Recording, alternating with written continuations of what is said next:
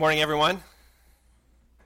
I, I, think I need to explain for the sake of our visitors. Uh, some churches have a policy, you know, they're against electricity. They're not into kind of anything too forward or progress. That wasn't the, the case here this morning. We were we, we normally do electricity. We do uh, we do sound. We like to uh, mic our our, our vocalists, and uh, we had some strange things happen. It's actually the first time we have we always have a prayer time at the at the beginning of our uh, before our worship service uh, gets started, before our practice gets started.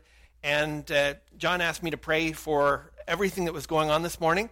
For some reason, I prayed, God, I pray that there be no drama. And I don't know if the lines got crossed and God was thinking, no drama presentation. Uh, uh, anyway, that was not my intention. I just was hoping that there would be no drama, and we've had nothing but drama this morning. And um, anyway, that's that's uh, some things uh, happen that we don't expect and we weren't looking for, and uh, uh God has all that uh, uh, in hand as well.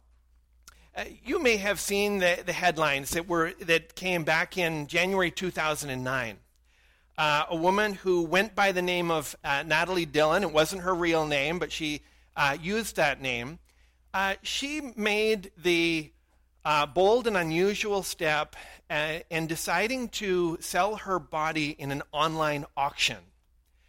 Uh, she made headlines, and sadly, she received bids from over 10,000 men. And the reason that she had decided to do this was because she wanted to raise money for her graduate studies. At least that was one of her reasons. And as disturbing as a story it was, the thing that struck me as so ironic about that was that uh, her graduate studies were in family and marriage counseling.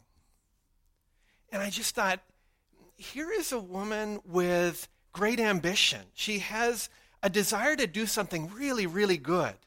And you know, and I know, that marriages and families need all the help that they, that they can get. Uh, parents are in crisis, marriages are in crisis. And so here is a young woman with promise and intelligence setting out to do something good, and yet I fear that uh, she will end up spinning her, spinning her wheels. That in, in attempting to do good, because of the process and the way that she has begun her, her first steps into this uh, career and direction for her life, that it will be difficult for her to do the good that I think that she longs to do. Now, Natalie's an extreme example, and, and one bad choice, even if it's a really, really bad choice, it, it doesn't necessarily uh, fix the entire course of a person's life. But I think it's possible for all of us to do something similar to what Natalie Dylan did. I think it's possible for us to set out with good intentions to do good things and yet the way that we go about them ends up short circuiting the good that we would desire to do. I think we can set out to live a life of impact. And yet, because of the path and the way that we choose to live that life of impact, we don't have the effect that we would desire to have. We might desire to have an influence in our children.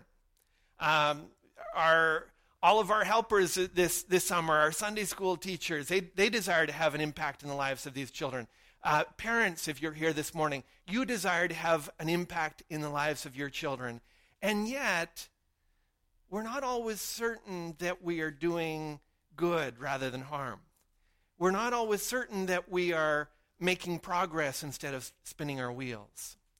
And I believe today's passage deals with that very thing how to avoid spinning your wheels, how to, when you set out in a direction, if it's a good direction, how to ensure that you will actually make some progress towards that good direction.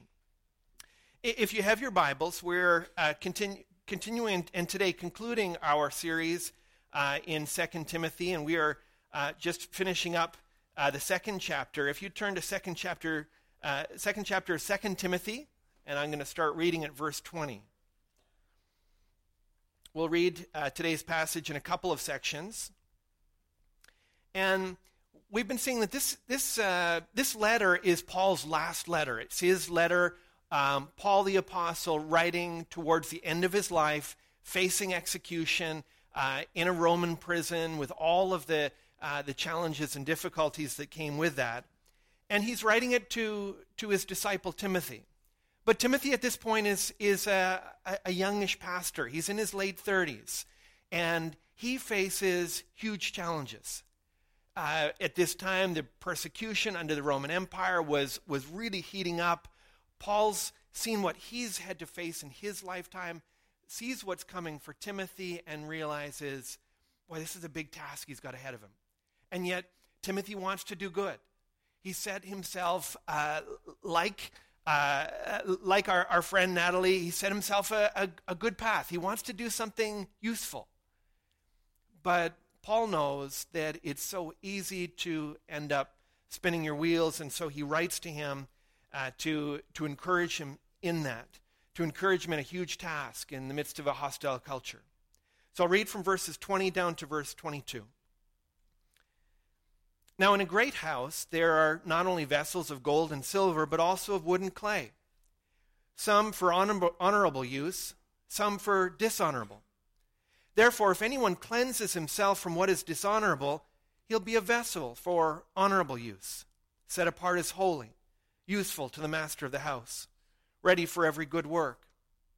So flee youthful passions and pursue righteousness, faith, love, peace, along with those who call on the Lord from a pure heart. Now, the first place that Paul's going to start encouraging his, his disciple Timothy to stop spinning your wheels, uh, to, to head in a direction and to, to try and make progress in it, is that you need personal cleansing there is a call and, and there is a requirement to do something about your life. Character matters. Who we are is the greatest determining factor in what we will do and what we are able to do. To stop spinning our wheels, you need, to, you need personal cleansing. Now, to get that message across, he's going to start in verse 20 by painting this picture of a huge mansion, uh, a, a rich and luxurious home. The mansion has various vessels. So there are ones of, of gold and silver. Other passages describe Christians as being like jars of clay. And, and, and the, the, the idea in those passages is that we are, we are very humble and, and, and uh, uh, broke, broken vessels, but we have something precious inside us. That's not what's being communicated here. Here he's talking about there are some in this house, there are some vessels that are good and honorable and, and worthy and presentable, and there are some that are, are not. Some are gold and silver, others of wood and clay.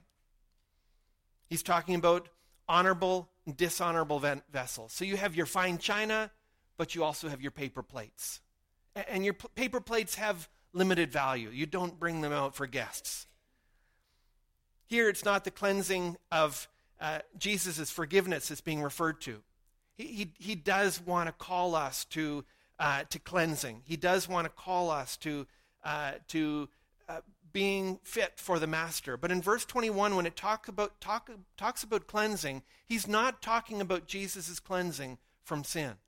Because it says, if anyone cleanses himself from what is dishonorable. There is a need to distance yourself from sin, to distance yourself from uh, the things that would keep you from being a, a, vessel, a vessel that would be fit for God's use. If we want God to use us to influence others, we need to clean up our act. One area we need cleansing from comes in verse 22 cleansing from unworthy values. He, he urges us in verse 22 to flee youthful, youthful passions and pursue righteousness, faith, love, and peace. There's a call here for all of us, as much as we want to focus on someone else and fix someone else, we first need to turn inside and to deal with our own hearts, to deal with our own character, to be willing to address the things in our own lives.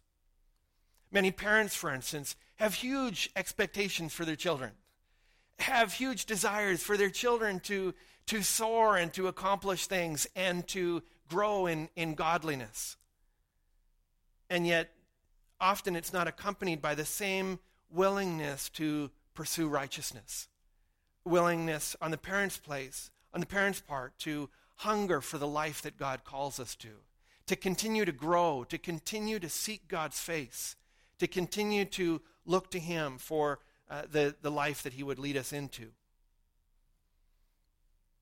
Nobody serves guests delicious meals on paper plates or on dirty plates. And we can't expect God to do that with us. There, there, is, a, there is a call for all who have been cleansed of, all, of their sins by the blood of Jesus Christ to then separate themselves from those, those sins in order that we might be more useful to our Master.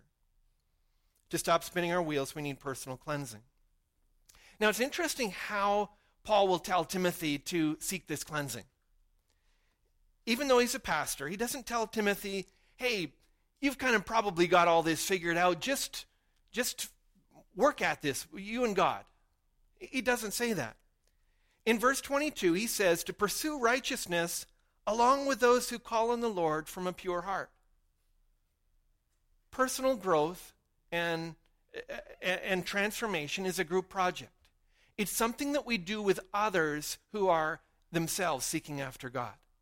It's something that we do not, not, not off to ourselves somewhere, but we do with, uh, with, with groups of people that, that, that love God, that love His Word, and are seeking to grow along with Him.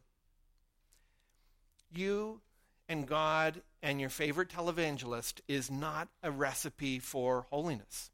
It's not an equation to grow you and God and your, and your Bible, as important as God is, as important as the Bible is, it's not, uh, the Bible will never call us to do uh, Christianity on our own. It will never call us to do faith on our own. It will always lead us into relationships with other people who will encourage and help us to grow. And so, just as you, God, and the, your favorite televangelist is an equation for personal growth, Frankly, you sitting here for about an hour on a Sunday morning alone isn't a real recipe for growth. We, what we're doing mostly on a Sunday morning is uh, we're, we're focusing on God in worship and we're hearing from God, but there's not a lot of this taking place on a Sunday morning. That's what we do uh, in, in, in our church, that's what we do uh, throughout the week in our life groups. We come, to, we come together in small groups of people who encourage each other, who build each other up, who remind us that we're not the only ones living this life of faith. And we call each other and encourage each other and support each other in the journey. That's why we regularly in, encourage people get out of the get out of the uh, get out of the rows and into circles. We, we want to encourage people to be a part of spiritual friendship. We want to encourage people to be a part of spiritual fellowship. And the main way that takes place in our church is in our life groups. Encourage you to be a part of one. Encourage you to be a part uh, of, of that process that Paul describes in verse 22 seeking righteousness, seeking faith, love, and peace, along with those who call on the Lord from a pure heart. So, to stop spinning your wheels, you need personal cleansing. The second thing you need is God's wisdom. As Natalie Dylan reminds us, left to ourselves, you and I make stupid decisions. We do. We make stupid decisions. We do things that are not in our best interest. We do things that will have maybe short term gains, but long term regrets. And uh, frankly, one of the reasons we come together uh, and we come together around God's Word and not on our own is to encourage each other not to, not to do stupid stuff. We encourage each other in that. We need God's wisdom. Look how Paul points to God's wisdom in verses 23 to 26. He says this Have no- nothing to do with foolish, ignorant controversies. You know that they breed quarrels. And the Lord's servant must not be quarrelsome, but kind to everyone, able to teach, patiently enduring evil correcting his opponents with gentleness. God may perhaps grant them repentance, leading to a knowledge of the truth, and they may come to their senses and escape from the snare, snare of the devil after being captured by him to do his will. Now, there's so much in here that we, we don't have uh, uh, time to get, get into all of, all of the details in this passage. Our, our focus this morning was our children's presentation, but I want you to just look at a few things here. So much that goes exactly against the grain of how we typically come at life and try to deal with uh, the, the, the problems and the challenges that we face. First of all, he reminds us that if we want to make an impact in a hostile color, culture, we're going to need to choose our words carefully. We think, we think that arguments solve problems. We think that arguments fix things. And God's word is emphatic here. Verse 23 says, Have nothing to do with foolish, ignorant controversies that breed quarrels. Put them down, get away from them, avoid them, don't walk into them. Verse 24 says, The Lord's servant must not be quarrelsome. It, it, it's emphatic, it is obvious, it is a strong charge to each of us. There is a way to do things, and that's not the Lord's way. That argument is not going to solve the problems of, of your life, it's not going to solve the, the challenges of ministry. If you're arguing all the time, it doesn't matter how many Bible verses you're, you're using, you've become a paper plate in God's arsenal of, uh, of serving dishes, and you're just not going to be that useful. We tend to think that tough times call for a, a tough response. We got to deal with this. This is tough. You know, this is we've got a we've got a we've got a harsh fight on our hands. And we've got to we've got to fight hard. And if anyone was facing a fight, it was Timothy. When you have the combined power of the Roman Empire bearing down on you, and they are they're lighting Christians on fire, uh, setting them on uh, alight as torches. You've got a fight on your hands. But look how Paul urges Timothy to respond to that kind of fight in verse 24. He says, Be kind to everyone. That doesn't, that doesn't seem like the answer, right? Be kind to everyone. Instead of arguing and nag- nagging, he urges him to teach people. Like, like patiently open the Word of God and communicate it. And just keep doing that. Be kind, teach. And in verse 25, he says to correct his opponents with gentleness. Like that's going to go over well with, with Emperor Nero, right? Be gentle with him, be kind to him and keep teaching your people. I, I, I know you've got, you've got um, Hymenaeus and Philetus, you've got these fa- false teachers in, in Ephesus, and they've been making your life miserable for years now. I, I know you've got uh, hostile Roman authorities bearing down on you. I know that people in the church are defecting, and, and, and like it's just a mess. So be kind to everyone, teach them. And when you're dealing with your opponents, here's the strategy be gentle. That, that never, never seems like the solution, right? He reminds us that it doesn't matter if what you're saying is right, you still need to say it right. You need both the attitude of Jesus Christ as well as the wisdom of Jesus Christ. We seldom choose those gentle words because we're, we're too impatient, right? We like instant results and quick fixes. Look at verse 24. Here, here's God's wisdom God's wisdom calls us to patiently endure evil. Like that, that doesn't even sound Christian, right? Like we're not to patiently endure evil. No, we got to fight it. We got to we got to take it on. And he says, no, no. You need patience. You need endurance. If we're going to be used of God, we need patience and we need to play the long game. Because if you hadn't noticed, God's seldom in a hurry, right? He, he's, he's not rushing around wringing his hands, wondering, what am I going to do next? God, God doesn't get into a panic. He plays the long game, and if we're going to be used by him and of Him, either in our children's lives, in our communities, in our workplaces, in our ministries, we're going to have to play the long game along with Him. We're going to have to choose gentleness, choose kindness. We're going to have to be patient and we're going to have to, if, if the Word of God is, is our guide, endure some evil. Keeping our eyes on Him is probably at the heart of biblical wisdom. Remembering who God is and how God acts, and then lining our own lives up under Him. And that's what I see this whole passage leading towards. See, I think Natalie Dylan, Dylan fi- figures that she can fix people on her own. So it doesn't matter how she goes. It doesn't matter that she doesn't have kind of God's power and God's help on her side.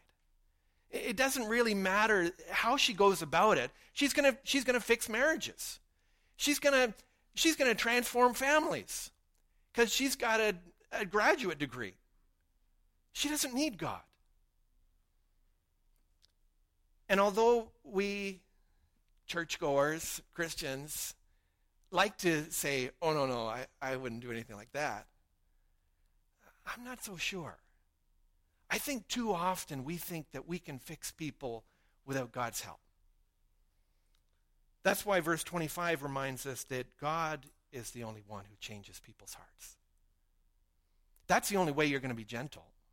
That's the only way you're going to be patient with people. If you believe that it's, it's not just you trying to fix this person, but that there is an Almighty God who is at work and you're lining up to be used as his vessel. Look at verse 25. It says, God may perhaps grant them repentance leading to a knowledge of the truth. Do you know that God's the one who grants repentance? God gives that as a gift to people. So while you and I are shaking people and arguing in them, arguing them into change, we're forgetting in our haste and our excitement that God is the one who grants repentance. That we need to be seeking his face, that we need to be seeking his timing, that we need to be as patient as he is, that we need to have the kindness and the gentleness that would reflect who he is. Because ultimately, if the person is going to change, it's going to be they're going to change because of God and because we have opened ourselves up, cleaned ourselves up, aligned ourselves with God's wisdom so that we might be used as his vessel. So that we might be useful to the master. Because only the master is going to do work that ultimately lasts. Wisdom recognizes that when we're trying to influence people, there are spiritual forces at work.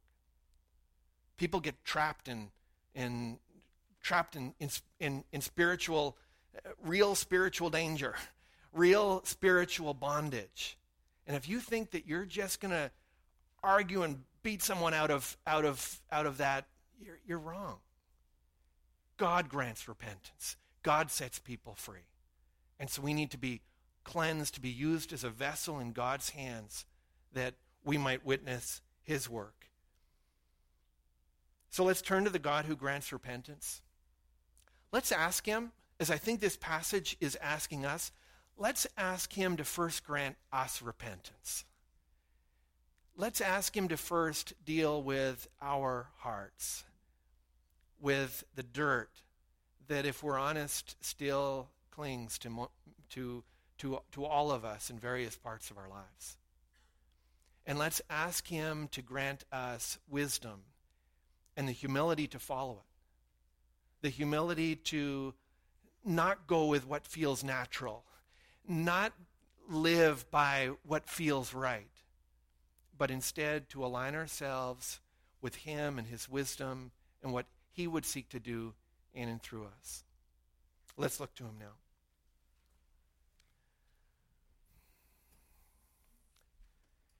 Heavenly Father, we pray to you as the God who grants repentance. You're the one who changes people. And so we pray that you would grant that repentance to us this morning. Start with my heart.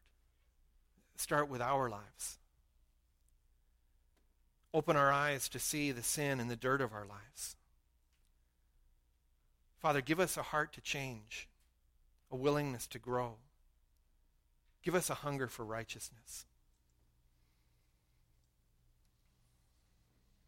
Father, we don't want to just keep spinning our wheels. And so, deliver us from our own foolishness. Give us gentle words and a kind heart to respond to our children. Give us patience in dealing with the evil and frustrations of the world. And help us, Father, to keep our eyes on you. Because you're the only one who truly changes people. You're the one who breaks through and sets people free. Do have mercy on the people that we're seeking to impact. Open their eyes too. Change their hearts. Draw them to yourself. And may you be pleased to use us as vessels of your glory. For we ask you in the mighty name of Jesus Christ.